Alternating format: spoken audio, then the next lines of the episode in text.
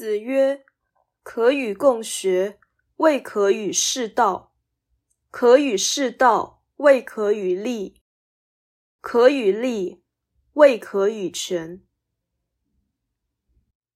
孔子说：“能一起学习，未必能一起求道；能一起求道，未必立场相同；立场相同，未必有一样的权衡想法。”这一章显示求道的进程，或领略真理的境界高下，甚有深刻的意涵。求道就是求知，但求知未必求道，所以可与共学，未可与世道。求道是立命，但立命未必有道，所以。可与士道，未可与立。立命是要得道，但得道必须一以贯之，而一以贯之必须正确分辨轻重缓急与本末主从。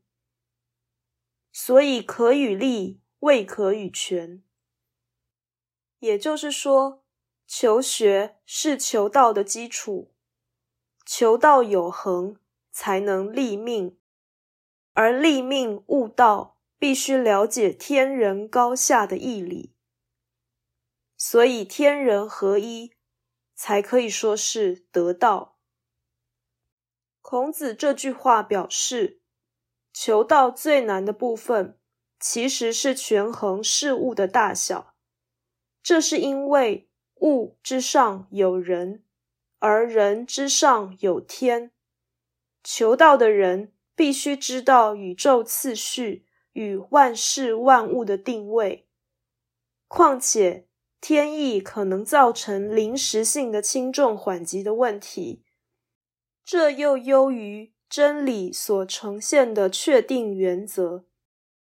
可见，知道权衡必须知道全面，知道全面才能知道权衡。求道岂是求学而已？